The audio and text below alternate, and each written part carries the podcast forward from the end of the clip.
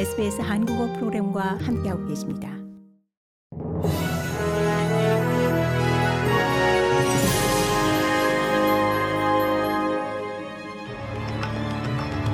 (2022년 12월 30일) 금요일 오전에 SBS 한국어 간추린 주요 뉴스입니다. 축구 역사상 가장 위대한 선수로 손꼽혀온 축구 황제 펠레가 암투병 끝에 결국 향년 82세의 일기로 별세했습니다. 주요 외신들은 일제히 이 월드컵에서 세 차례나 우승하며 세계 최고의 축구 선수로 이름을 날렸던 펠레가 사망했다고 보도했습니다.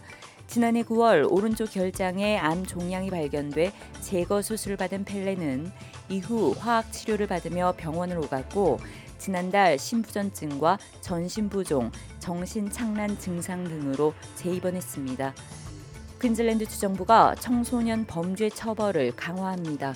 이는 두 자녀의 엄마인 엠마 로벨 씨가 박싱데이에 주거지에 불법 침입한 두 명의 10대로부터 칼에 찔려 사망한 데 따른 겁니다.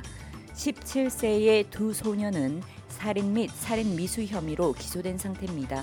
주정부는 차량 절도에 대한 형량을 늘리고 이 보석 결정에 판사가 청소년 범죄 기록을 반드시 고려하도록 하며 소셜 미디어 상에 범죄를 떠벌리는 자에 대한 처벌을 강화하는 등의 내용이 이 새로운 조치에 포함됐다고 발표했습니다.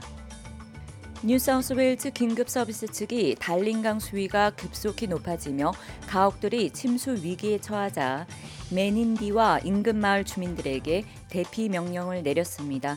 긴급 서비스는 홍수로 불어난 물로 대피 경로가 고립될 수 있다며 오늘 오전 10시까지 대피할 것을 명했습니다.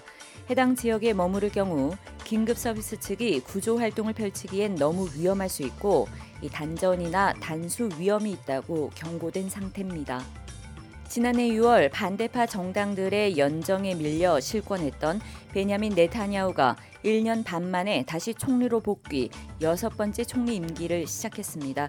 이스라엘 의회는 현재 시각 29일 특별 총회를 열고 이 네타냐후가 주도하는 우파 연립 정부를 승인해 이스라엘 역사상 가장 강경한 우파 정권이 출범했습니다.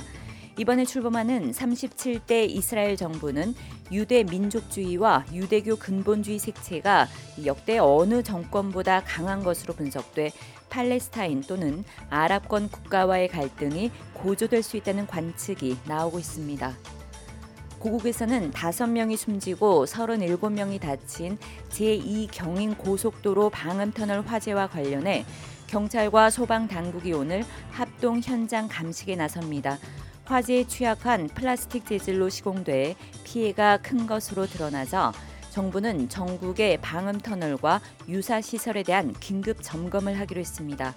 이상이 12월 30일 금요일 오전에 SBS 간추린 주요 뉴스입니다.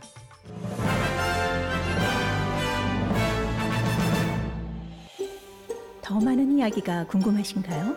애플 포드캐스트, 구글 포드캐스트, 스포티파이 또는 여러분의 포드캐스트를 통해 만나보세요.